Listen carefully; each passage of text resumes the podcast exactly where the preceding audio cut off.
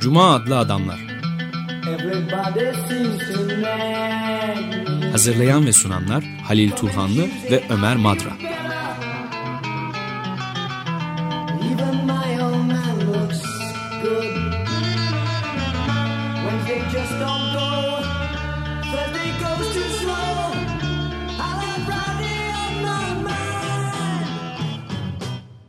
Merhaba Halil, hoş geldin. Teşekkürler, hoş bulduk.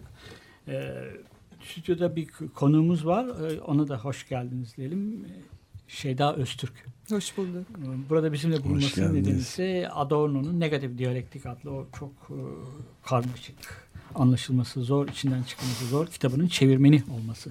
Ve Adorno'nun bu e, kitabını konuşacağız. Daha son önce konuşmuştuk biz Cuma adlı adamlar olarak negatif diyalektikten söz ettik ama Evet. kitabın kendisinden söz etmedik. Kitap üzerine yazılmış olan yazılardan söz ettik daha doğrusu. O programda e, üzerinde durduğumuz bir şey vardı. Ben hiç unutmadım. E, negatif diyalektikle Marcuse'nin Uspe devrimini karşılaştırmıştık ve demiştik ki ikisi ha- hangisi daha radikal bir metin ama sonuçta da negatif diyalektik daha radikal Evet. e, bir şey Ben oldu. de hatırladım şimdi Halil söyleyince. Negatif diyalektik için Frankfurt Okulu'nun bütün e, metinlerinin içerisinde en radikali olduğunu söyleyebilir miyiz? Aa, en radikali olduğunu söyleyebilir miyiz? E, Felsefi açıdan e, en felsefi olduğunu söyleyebiliriz belki. Hı hı. Yani e, Frankfurt Okulu'nun ya da eleştirel teorinin e, diğer üyelerinden bir farkı var Adorno'nun. E, biliyorsunuz bu e, Frankfurt Okulu e, 1920'lerde aslında kurulan e, Toplumsal Araştırmalar Enstitüsü ile birlikte başlıyor Almanya'da. E, ve Adorno e, buraya çok e, geç dahil oluyor. 1938'de Amerika'ya kaçtıktan sonra, e, göçtükten sonra dahil oluyor. Ve e, aralarında ciddi bir yaklaşım farkı var ilk başta. Çünkü Toplumsal Araştırmalar Enstitüsü e, bu 1930'ların, e, 20'lerin 30'ların ortamında m, ampirik çalışmalara e, çok yöneliyor ve e, esas amaçları ideoloji eleştirisi yapmak. Ve e, Lukács'ın etkisi var bayağı bir üzerlerinde. E, tarih ve sınıf bilincinde e, bu üst yapı e, ve e, insanların bilinci arasındaki e, mütekabiliyet e, üzerinden çalışmalar yapıyorlar ve e, esas meseleleri e, proletarya e, devrimci bilinci nasıl e, edinecek ve nasıl devrim yapacağız. Ve bunu ampirik çalışmalarla ve e, daha çok deskriptif tabir edilen e, gelişmeleri tanımlayan makaleler e, yayınlamaya meyilliler. Adorno şöyle ayrılıyor onlardan. Adorno ampirik çalışmalara e, çok şey değil. Sıcak bakmıyor. Kuşkuyla yaklaşıyor. E, kuşkuyla yaklaşmıyor aslında. Çünkü ileride özellikle Horkheimer'la birlikte çalışmalarında diye, em, aydınlanmanın diyalektiği mesela e, şey yapacaklar. E, bir yandan felsefi bir sosyoloji, bir yandan sosyolojik bir felsefe. Bunlar birbirini besleyecek ve Adorno da teslim ediyor zaten. Felsefenin kesinlikle e, sosyolojiden e, beslenmesi gerekiyor. Fakat e, onun yaklaşımı çok daha eleştirel felsefenin de e, tanımında bulunan içkin eleştiri Adorno'nun yaklaşımı ve o toplumdan çok e, metinler üzerinde ve metnin içinde arıyor ideoloji eleştirisini.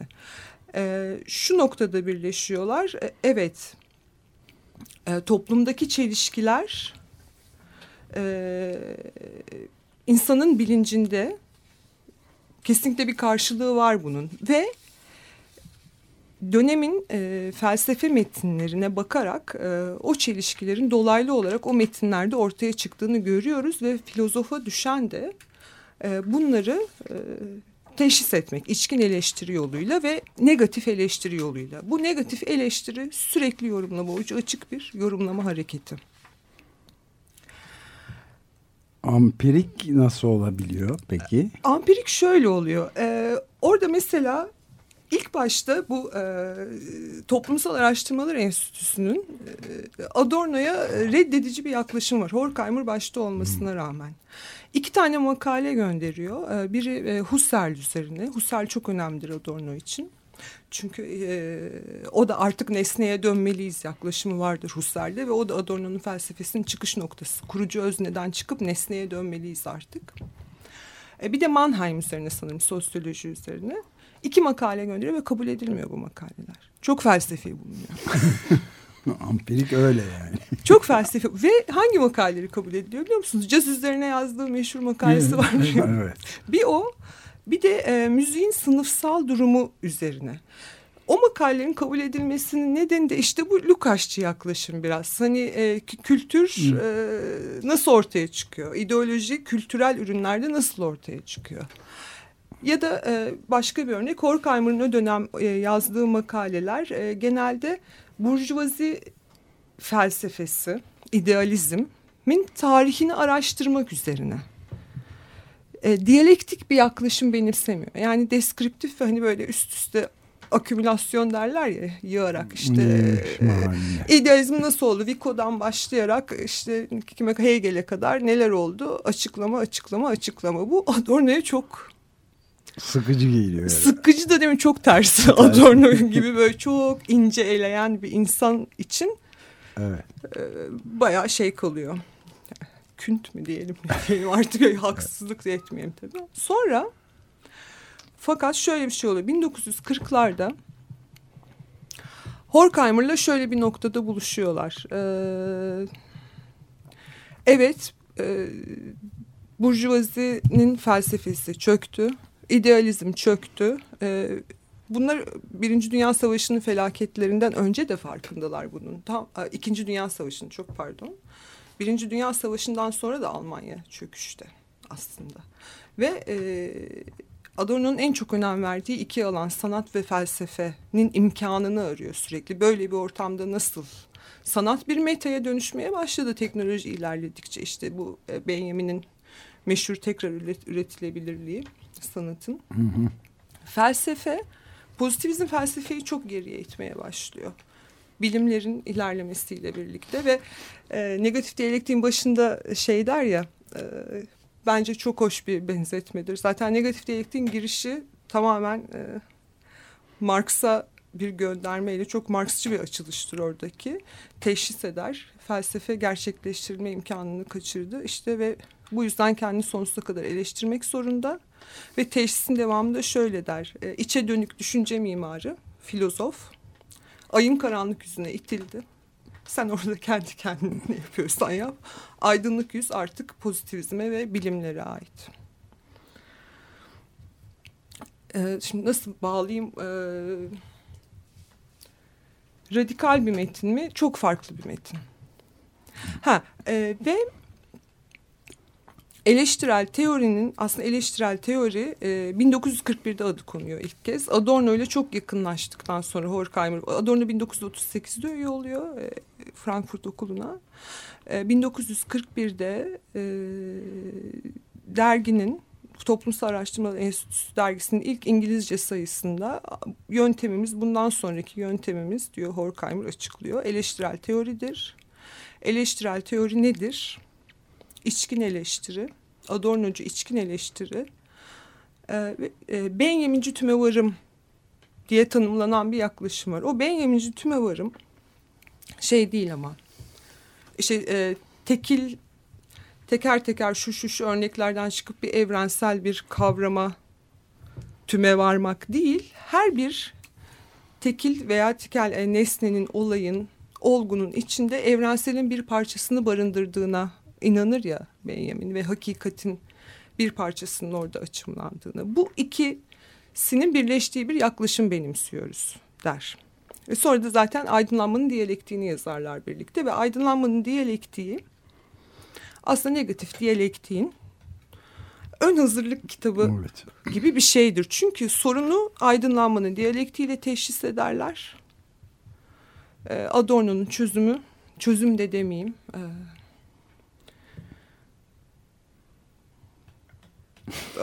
Adorno çözüm de sunmuyor çünkü Adorno evet. negatif diyalektikle öyle bir şey de değil.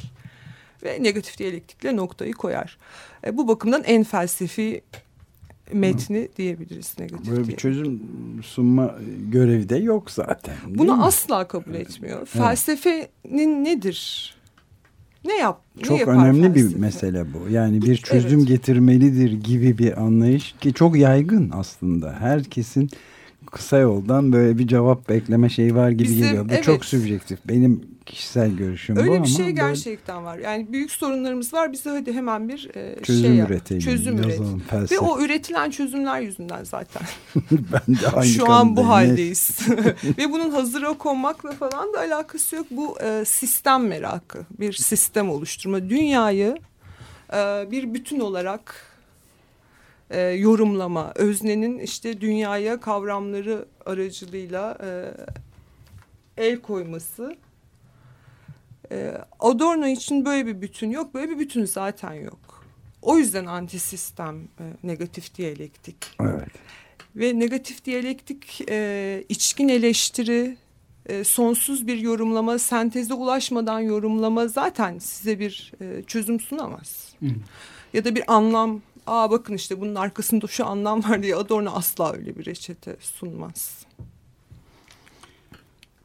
Peki o Hegel'deki olumsuzlamanın olumsuzlanması Hı. Adorno'nun kitap boyunca çok, Çok bahsetti. Şey. Neden bu kadar tedirgin ediyor onu?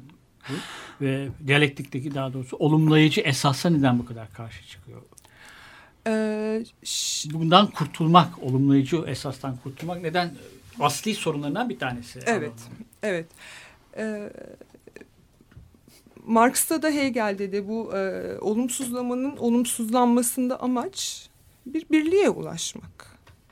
Nihai bir e, sisteme ulaşmak. Hegel'in tarih felsefesi nedir? İşte e, insanların e, özgürlüğe ulaşacağı süreçtir tarih. E, özgürleşme sürecidir.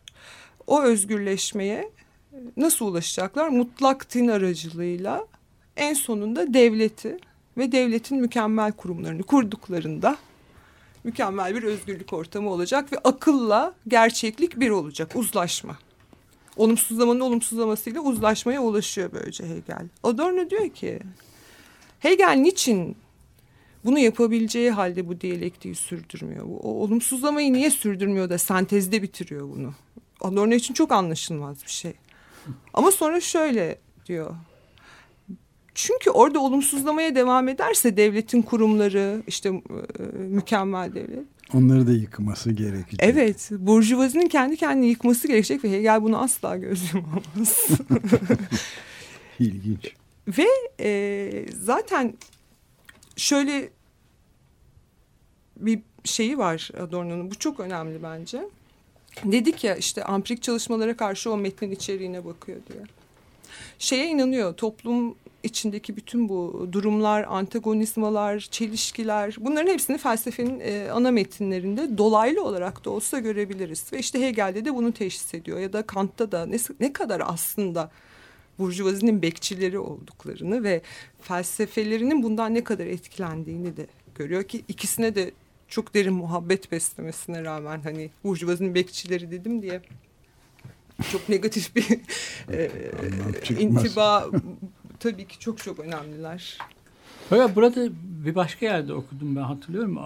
Olumsuzlamanın olumsuzlanması yani sentezi e, sosyal demokrasinin de, de sosyal demokratların programlarıyla da e, bir tutuyor Adorno galiba ki Frankfurtçular sosyal demokrasiye çok karşılar. Hepsi hemen hemen.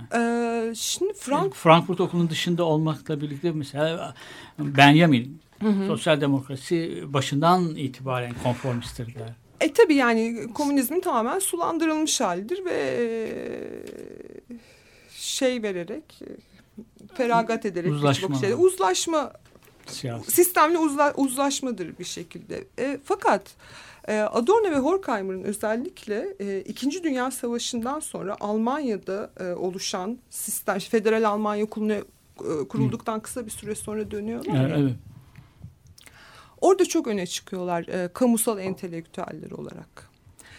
Ve e, sistem partileri de onlara çok önem veriyor söylediklerine. Adorno ve Horkheimer'ın özelliği o dönemde e, başka hiç kimsenin yapamadığı, başka hiçbir filozofun yapamadığı kadar e, medyayı ve televizyonu ve radyoyu kullanmak. Sürekli radyo programlarına çıkıyorlar, sürekli televizyona çıkıyorlar ve konuşuyorlar. Çünkü çok önemli bir dertleri var orada. E, Birincisi yazdıklarının e, herkesin kolaylıkla nüfuz edemeyeceği metinler olduğu açık ama bir şekilde dertlerini anlatmaları lazım. Dert de şu. e, Adorno bunu özellikle teşhis ediyor Almanya'ya döndükten sonra. Almanya bu felaketten sonra geçmişiyle yüzleşti mi? Evet. Ne yaptı aslında ve bunun çok yüzeysel bir hesaplaşma olduğunu, gerçek bir yüzleşmenin gerçek e, gerçekleşmediğini savunuyor Adorno. Tayin edici bir soru bu aslında. Yani belki de en belirleyici soru bu. Evet. Bütün toplumlar için. Bütün bizim için de çok çok Bütün geçerli toplumlar değil. Her toplumlar için çok geçerli. Ee, çok yüzeysel olduğunu görüyor. Mesela şöyle bir şey yazıyor. Ee, bu felakette rol almış olan insanlar, onlara destek vermiş olanlar. Biliyorsunuz şeyler çok sonra başladı. Ee, mahkemeler, nazilerin yargılanması falan. Bunlar topluma hiçbir sorun olmadan, hiçbir diyet ödemeden geri dönmüş ve entegre olmuş durumdalar. Yani sorunları tamamen halının altına e, Süpürülmüş. süpürmüş Almanya. ve her şey çok ve gerçekten de faşizmin işte otoriter kişiliğin tekrar yeşereceği bir zeminin asla oluşmaması için ne yapmalıyız? Bu nedenle eğitimin e, önemine, özgürleşmeye dair çok çok önemli konuşmalar yapıyorlar. Peki ad, bir şey daha soracağım. Yok. Adon popüler medyaya böyle çok eleştirel bakan birisi ama radyoya da yakın bir yandan. Biz onu konuşmuştuk. Yani radyonun niye gücüne mi inanıyor? Radyoyu tercih etmesi, radyo için verdiği şey, yaptığı konferanslar da var san- sanıyorum. Radyo üzerine yazdığı bir yazılar da var. Radyo üzerine yazdı şöyle. Radyodan mesela müzik dinlemeye falan karşı olanın bir adı Adorno. Kon- müzik onun için sadece so- konser salonu ama düşüncelerini yaymak için bir yandan radyoyu da Bir yandan da kullanıyor. Evet. Evet. Ee, onun radyo araştırması bu Amerika'da yaptığı Horkheimer aracılığıyla e, girdiği bir sosyolojik araştırma var ya ve orada e, işte e, kitle kültürü üzerine araştırma yapıyor. Nasıl e, radyo, televizyon gibi araçlar insanları e, nasıl tek tipleştirmeye yarıyor gibi bir araştırma yapıyor.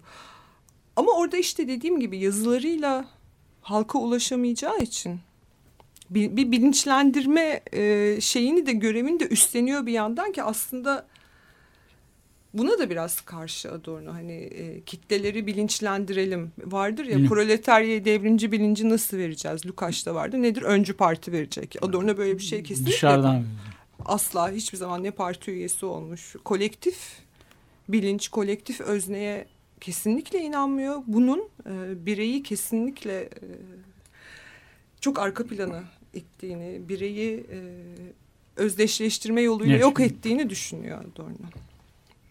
Evet. Bir ara verelim mi? Ee, Bir müzik dinlemek için felsefe e, özellikle konuşulduğunda gerçi kendimizi kaptırıyoruz hepimiz ama bir dinleyiciler açısından gerekebilir. Ee, 16 Horsepower'dan bugün çalıyoruz şarkılarımızı.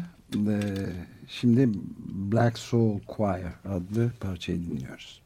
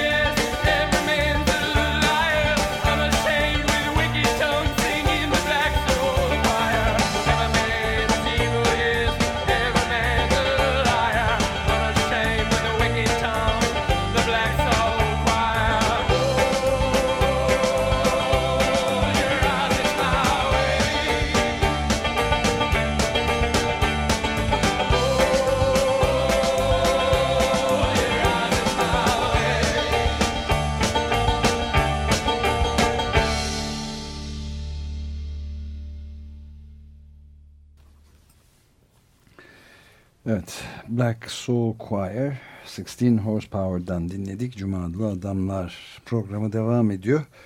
Konuğumuz Şeyda Öztürk. Bugün Theodor, e, Theodor Adorno'nun Negatif Diyalektik adlı kitabın e, Metis yayınlarında e, yayımlanan 2014 değil mi yayınlanış tarihi 2016 Yok, Yok, 2016'nın ikinci başında. yayında evet evet yayınlandı. başında yayınlandı ve e, o, o sizinle onun e, Theodor Adorno'nun bu kitabının üzerine bir kez daha konuşma fırsatımız o. Kitabı üzerinde hiç konuşamamıştık zaten. Adorno'nun genel e, felsefesi üzerinde konuşuyorduk. Şimdi bu da genişletiyor ve zenginleştiriyor. Evet. Bu özdeşsizlik üzerine bir soru soralım size. Adorno'nun çok önemsediği bir şey ya da çok karşı çıktı. Özdeşlik, özdeşleşme. Nedir bunlar? Biraz açalım isterseniz. Bütünleşme de galiba top. Demin de biraz orada Hı hı. kalmıştık. Evet. e, özdeşlik e, aydınlanmanın bütün felaketlerin arkasında özdeşlik vardır der Adorno. Aydınlanmanın getirdiği e, felaketler araçsal aklın e, doğa üzerinde tahakküm, insan üzerinde tahakküm ve insanların e, diğer insanları tahakkümü sonucunda başımıza gelenler. Özdeşlik e, aslında bu e, idealizmde burjuvalar e, neye inanır? Burjuva felsefesi. Ben kavramlarımla, kendi oluşturduğum kavramlarla dünyanın, gerçekliğin e, bütününü kavrayabilirim. Gerçeklik bana kendi bir bütün olarak sunuyor. Öyle bir şey yok aslında tabii ki. Gerçeklik kendi parçalı olarak sunuyor ve Adorno'nun felsefesine de her zaman parçalı diyalektik derler. Evet. Gerçekliğin bütününe el koymak e, imkansız bir şey ve Adorno'nun e, 1931'de bu e, bestecilik kariyerinin hüsranla sonuçlanacağını anladıktan sonra Viyana'dan e, e, tekrar Almanya'ya dönüyor, e, felsefe eğitimine geri dönüyor ve hemen hızla Alben Berg'den ders alıyor galiba. Evet Alban Berg'den ders alıyor ve Alban Berg ona şey diyor e, o kadar e, kılı kırk yarıyor ve o kadar çok düşünüyor ki kendini bırakıp beste yapmasının imkanı yok. Doğru bir teşhis herhalde. Evet, kendisi de kabul ediyor bunu. Kendisi anlatıyor zaten bana böyle. Evet. Benden besteci olmaz diye. E, doktorasını veriyor ve Frankfurt Üniversitesi'nde ilk dersinde sunduğu e, bir e, şey var. Çok önemli bir metin var. Felsefenin güncelliği. Bu metin ölümünden sonra yayımlanıyor. Felsefenin güncelliği e, iki sene sonra yayımlanan e, doğa tarihi üzerine makalesiyle birlikte aslında şey e, negatif diyalektiğin ve Adorno'nun felsefesinin içkinleştiğinin ana hatlarını sunan metin. E, ve orada şöyle başlıyor ilk cümlesi. Bugün felsefe yapmaya soyunanlar e, peşinen gerçekliğin tümüne hakim olma, kavrama, yanılsamasını peşinen bırakmak zorundadır.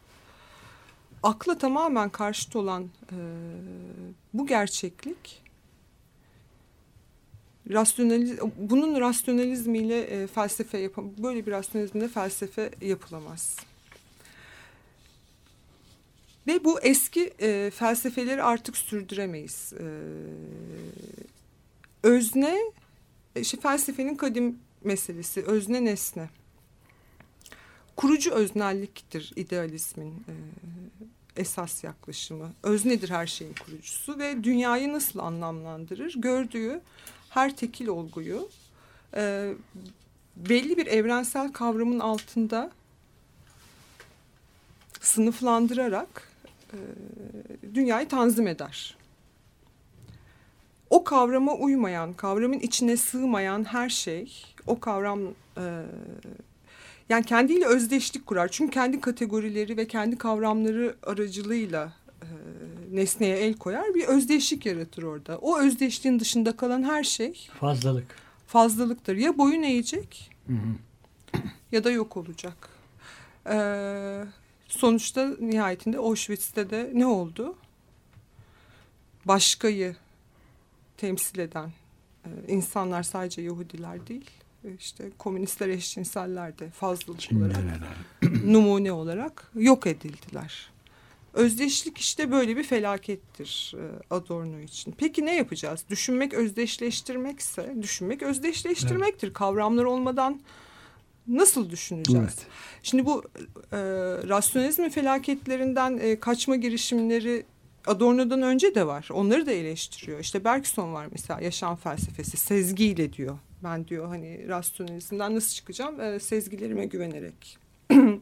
Bir, bir çeşit bir irrasyonalizme kaçıyor aslında.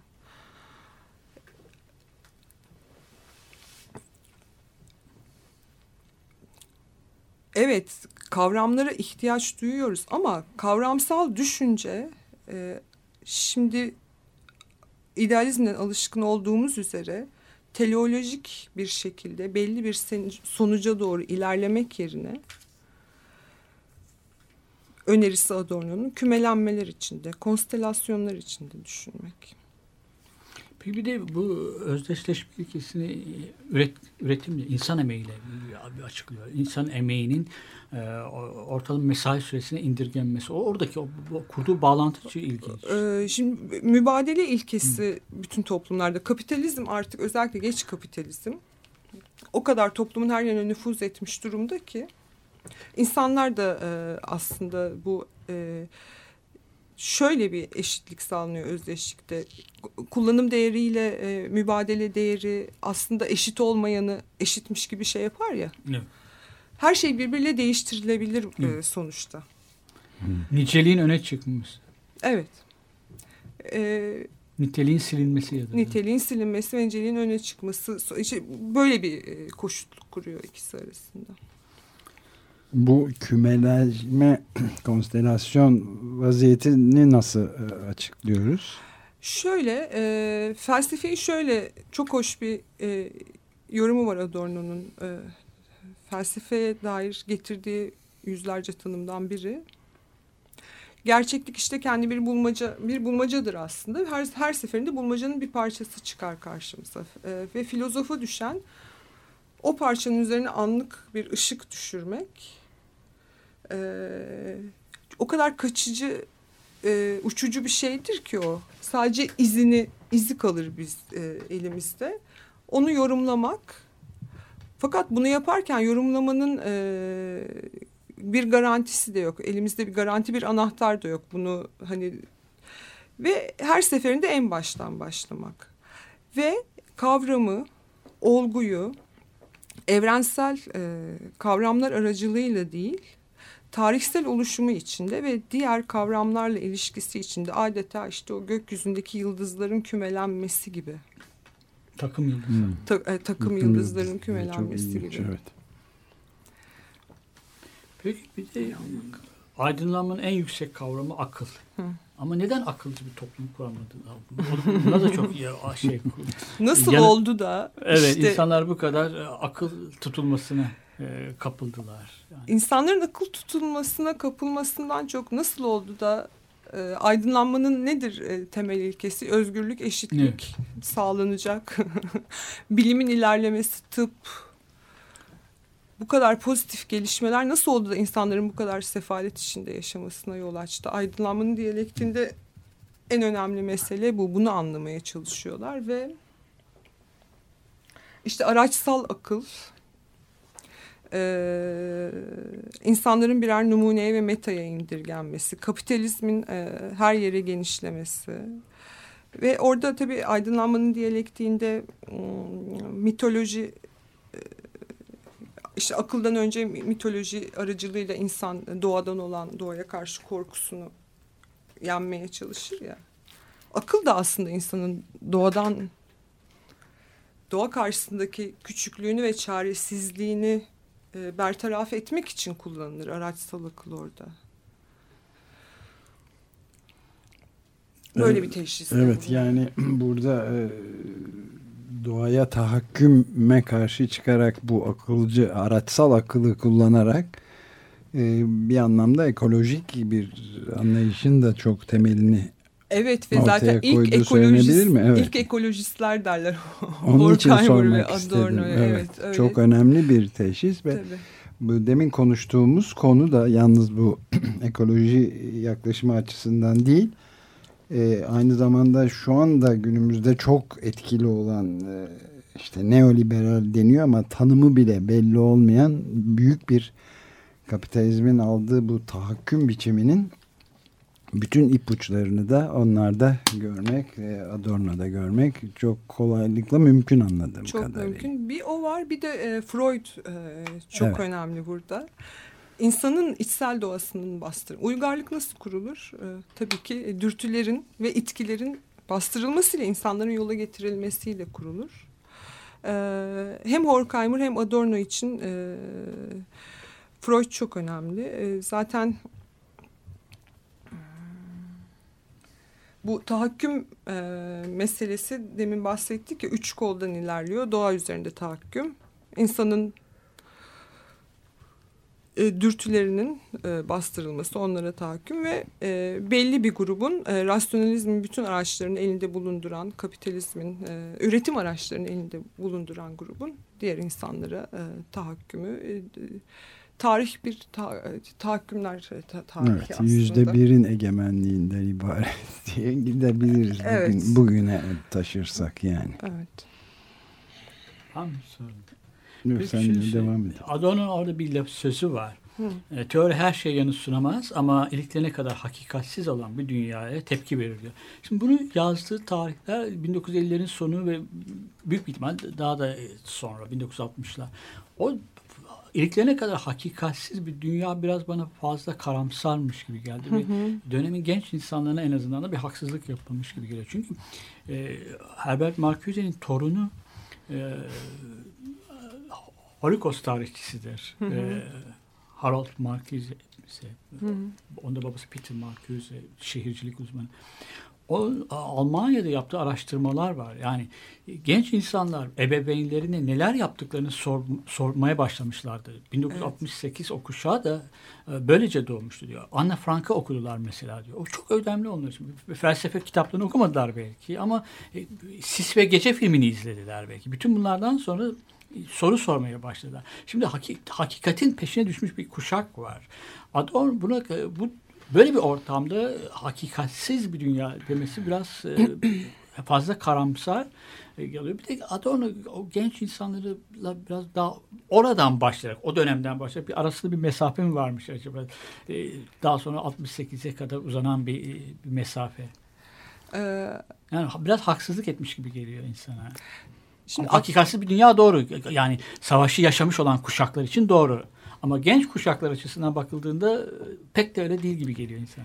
Evet ama e, genç kuşaklar belirlemiyor dünyayı. Dünya yine hakikatsizliği içinde devam ediyor ve biz bizlerin pek de bir etkisi olmuyor aslında. Adorno sürekli bunu söylüyor. Birey. Bence biraz yanıldığı noktalardan bir de var. Şey, Adorno'nun en, en çok eleştirilen taraflarından biri politik politik mi yok derler Adorno'ya. Mesela 1930 e, Almanya'dan çok geç kaçmıştır. Çünkü Nazi tehlikesini tam olarak anlayamamıştır.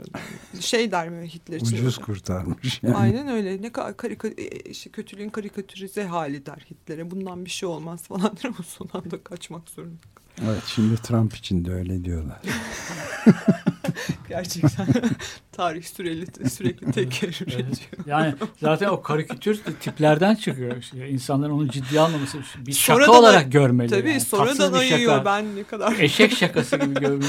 ne kadar büyük bir hata yaptım diye sonradan ayıyor. Şeyde İngiltere'nin e, Avrupa Birliği'nden çıkışı için oylamadan önce Boris Johnson'ı herkes Aa, hiç kimse ha- evet denileceğiniz Herkes işin dalgası. Evet. Hiç Yani- Evet, beklenmedik. şimdi Brexit sendromu deniyor zaten ona. Literatüre geçti. Ve e, çok ilginç bir bağlantı. Geçenlerde bir makale okudum. Ee, Donald Trump sözü geçti şimdi. Trump da aynı Brexit sendromu gibi bir Tabii, düşünce tabii, evet, yüzünden oradan. gelecek diyor zaten. Michael Moore'un bir e, çok ilginç bir makalesi vardı. Onunla ilgili. Yani olamaz. Böyle bir şey kesinlikle olamaz. Evet. Bırak oraya kadar bir yere kadar gelir aday olsun. Yani Evet ondan görürsün sonra- diyor işte onlar da. Neler neler oluyor yani tarih boyunca. Peki bir şey Ha, Adorno'da işte bu e, öğrenci hareketi ım, işte teori ve pratik e, ilişkisi Adorno için önemli ve e, aslında star filozof Adorno E, de- dersleri Adorno'nun dersleri dolup taşıyor. Millet Rockstar deliler gibi, gibi, evet. rockstar gibi bir şey. Deliler gibi Adorno'yu Son yıl öldüğü yıl e, bir takım tatsızlıklar oluyor diyelim. E, Gerçekten e, O da çok ağırına gitmiş galiba. Çok ağrına gidiyor ve e, Marcuse ile işte e, Mektuplaşmaları var. mektuplaşmaları var bu konu üzerine. Zaten sonra kalp krizi geçirip ölüyor. Buna direkt bağlayabilir miyiz bilmiyorum. Kendi yine sonuna kadar savunuyor fakat Adorno. Yani Marcuse onu suçluyor. Böyle yapmamalıydın. Polisleri çağırmamalıydın. Yani enstitüyü bastılar ama hani o ikisini karşı karşıya koymamalıydın diyor. Adorno kendini savunuyor orada. Yine çok ağrına gidiyor. Horkheimer'la buluşamıyor bu konuyu konuşmak için. O onun için çok önemli. İşte o da ağrına gidiyor falan. Sonuçta kalp krizinden ölüyor. Ben de ufak bir parantez açayım. Bu, bu özellikle işte e, 2011'de başlayan bu Arap Baharı ve işte dünya Occupy hareketleri dünyanın dört bir tarafında Gündüz Vassaf da geçenlerde geçen sene galiba yazmıştı. Yani tarihte ilk defa gençlikten yaşlıların öğrendiği bir çağ yaşıyoruz demişti. Ee, belki bu açıdan da Adorno'yu tırnak içinde eleştirmek mümkün olabilir. Evet. E, Yani soru soran gençler var orada. Onları biraz anlamak. Bir şey daha Şöyle bir şey orada önemli yalnız. Bu en başta dedik ya Adorno öncü parti, kolektif bilinç, kolektif özne gibi şeylere inanmıyor. Çünkü bunlar her zaman bireyin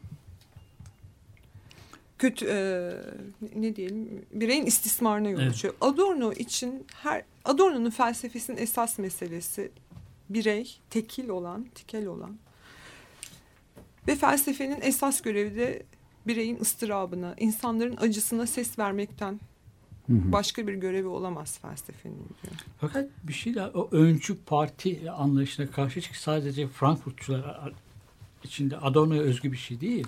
Hepsi ortak özellikler aslında. Tabii ben orada Yani Lukács'la e, şey Yani. yaparak e, Evet. söylüyorum ve Horkheimer'ın da E, burada işte bu 68 olaylarında bu solcu öğrencilerin e, insanları e, katılmak istemeyenleri diyeyim evet. e, gerçekten zor durumda bıraktığı birkaç örnek de var ve Adorno bunu da örnek olarak gösteriyor.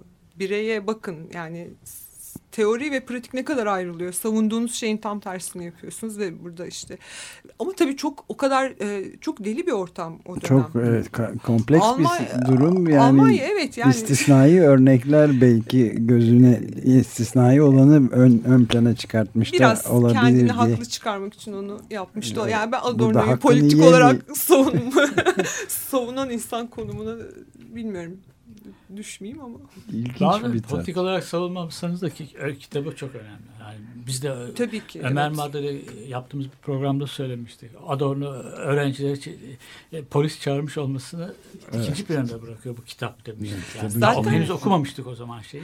E, o 68-69'da çok öfkeli herkes fakat işte sonradan e, birkaç sene sonra evet ya yani Adorno'nun önemi tekrar an- anlaşılıyor. Onu, Evet, evet. onu O da da çok söylemeyi önemli. lazım. Amerika'da yaşadığı yıllarda da ya. Tabii. Irksal gerilimler yavaş yavaş tırmanıyor. Siyahların sorunu üzerine de bir şey yazmış Adorno. Yani. Evet öyle bir Adorno tabii bir de hani Los Angeles'ta yaşıyordu sanırım ve e, ne kadar Amerikan toplumuyla iç içeydi ne kadar e, orada da aslında bu e, Berkeley var ama orada da yakında yani. Evet ama hani böyle hep bu Almanya'dan kaçmış olanların oluşturduğu bir komünite var orada. İşte Toma- Schönberg falan da var. Tabii canım Thomas Mann, Fritz Lang böyle hep öyle bir çevre e, bir küçük bir Almanya kurmuşlar oraya yani hani Amerika toplumuyla ne kadar etkileşim içinde onu bilmiyorum.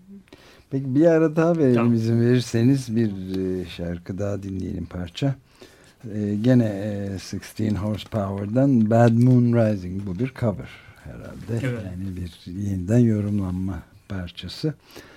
Onu dinleyip devam ederiz. Theodor Adorno'nun negatif diyalektik kitabı üzerinde konuşmaya, çevirmeni Şeyda Öztürk'le konuşmaya devam edeceğiz.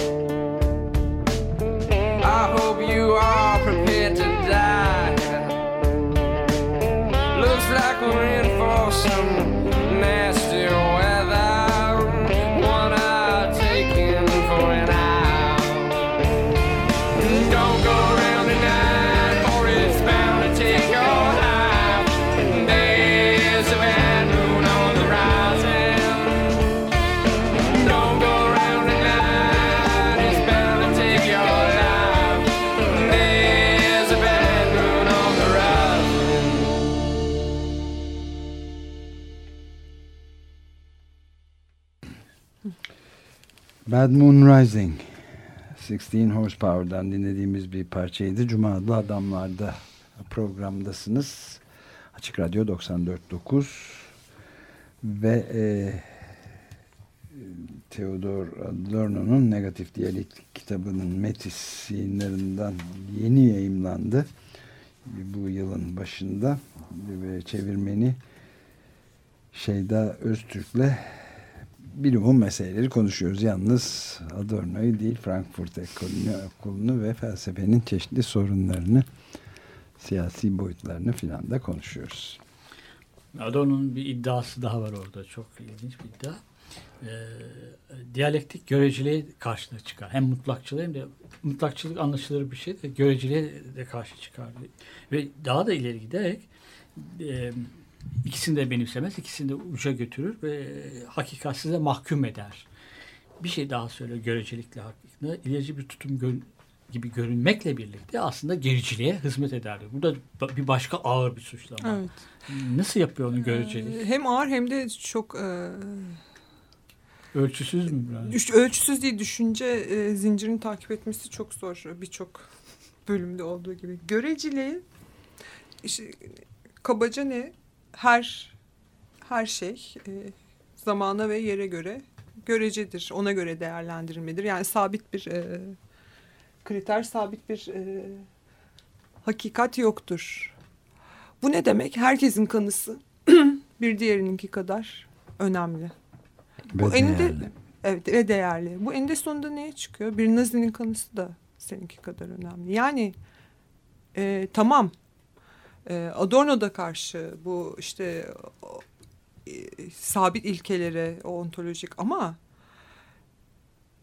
belli e, ilkeler de olması lazım. Ve e, kanılar tam o dönemde e, piyasada ne kadar karşılık bulduğuna göre şey yapılıyor, değer kazanıyor. Ne kadar ne kadar çok insanın işine yarıyor bu, ne kadar çok insan e, e, için maddi bir değer, maddi değerle de karşılaştırıyor ya orada. E, o yüzden e, şey maddecilikle göreceliği de bir şekilde şey yapıyor. E, e, bu şekilde gericiliğe hizmet eder. Peki bir şey daha söyleyeceğim. Adorno'nun o çok e, tekrarlanan bir sözü vardı. E, Yanlış bir hayat doğru yaşanmaz diye. Doğru bir hayat yani doğru bir hayat. E, biraz e, Adorno için etikçi de diyebilir miyiz? Buradan bunu şu nedenle söylüyorum. Demin göreceliğe karşı çıkıyor. Bazı ilkeler olması gerektiği için karşı. O, onlar etik ilkeler mi yani? E, Etik bir hayat mı öneriyor Adorno? Bu açımdan da hem felsefeci hem de bir etikçi olduğunu söyleyebilir miyim? Evet ahlak felsefesiyle çok ilgileniyor. Daha e, önce de bu Kant'ın felsefesi, ahlak felsefesi sorunları ders notları yayınlanmıştı Türkçe'de. O da çok önemli bir kitap. Editörüm Tuncay Birkan çevirmişti hatta. Ve e, Kant e, Kant'la hesaplaşması en çok ahlak felsefesi üzerinden. Kant nasıl bir e, ahlak felsefesi oluşturuyor ve bu çok ilginç bir şey var. E, Kant'ın kategorik imperatifi nedir? İşte eylemlerini öyle bir eyle ki e, eylemin e, diğer herkes için evrensel bir e, kural olsun. Evet.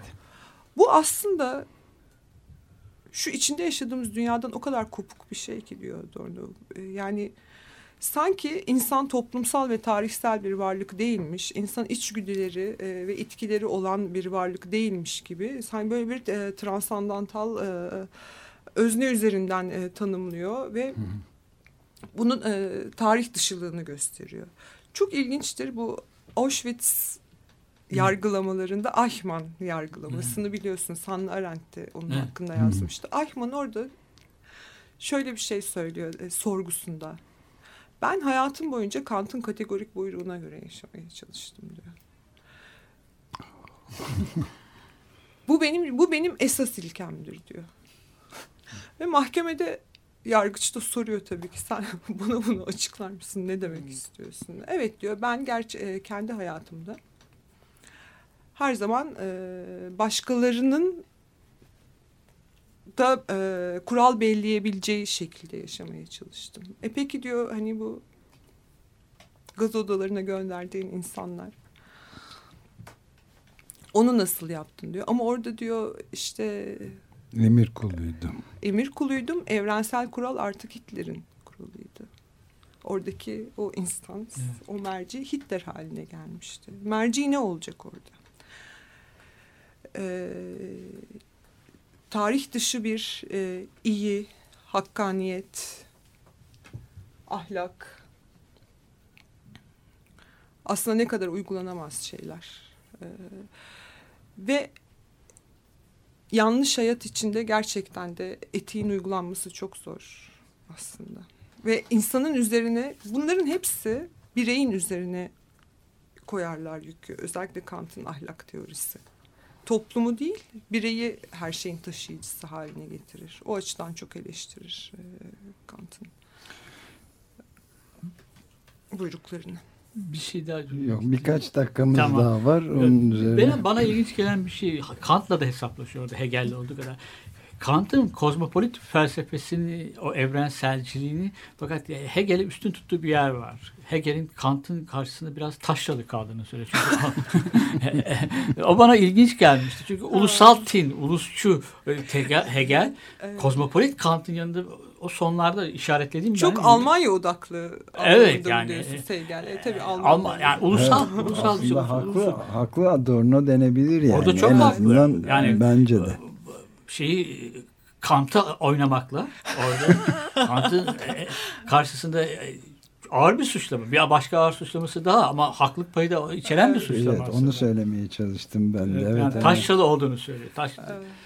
Ulusçuluğun taşralı olduğunu söylemeye çalışıyor. Kozmopolitliğin yanında. Kozmopolit eleştirilebilir. Kozmopolit düşüncede. Evet. Ama bence e, haklı. Evet. Yani. Ee, benim bir de kapatmadan önce söylemek istediğim bir şey Evet var. ben de Ee, onu soracaktım. Bir de günümüze de ilişkin bir iki şey de söyleyebilir misiniz? Evet şimdi e, bu en başta bahsettiğim felsefenin güncelliğinde Adorno'nun çok güzel bir e, şeyi var. e, felsefe yorumu var.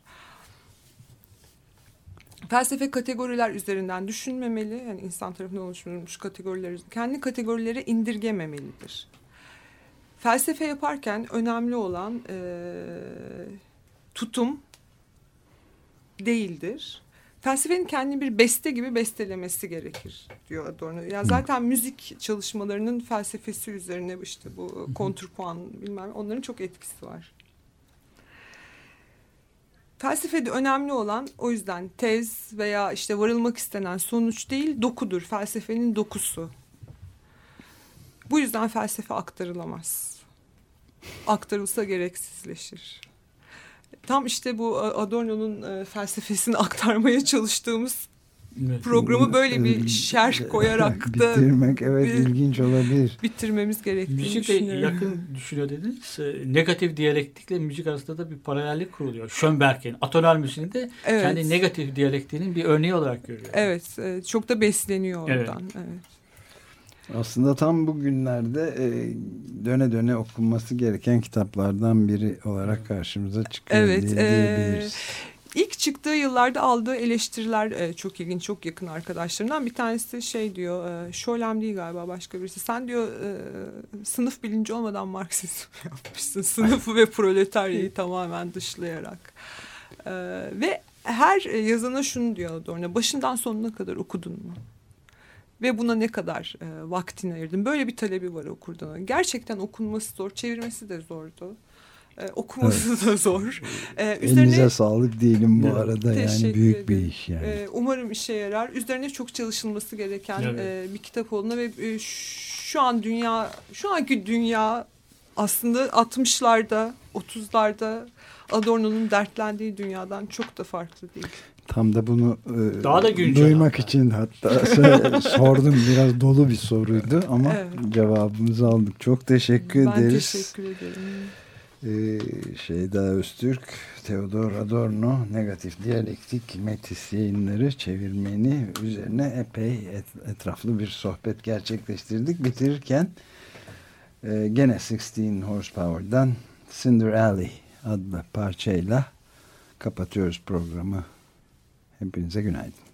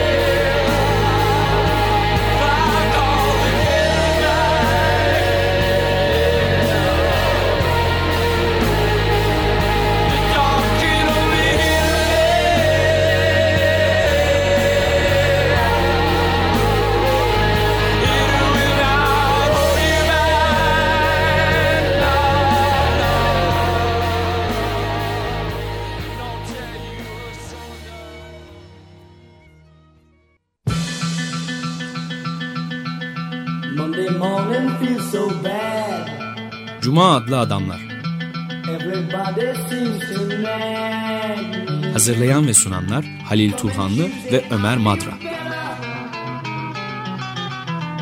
Even my old man looks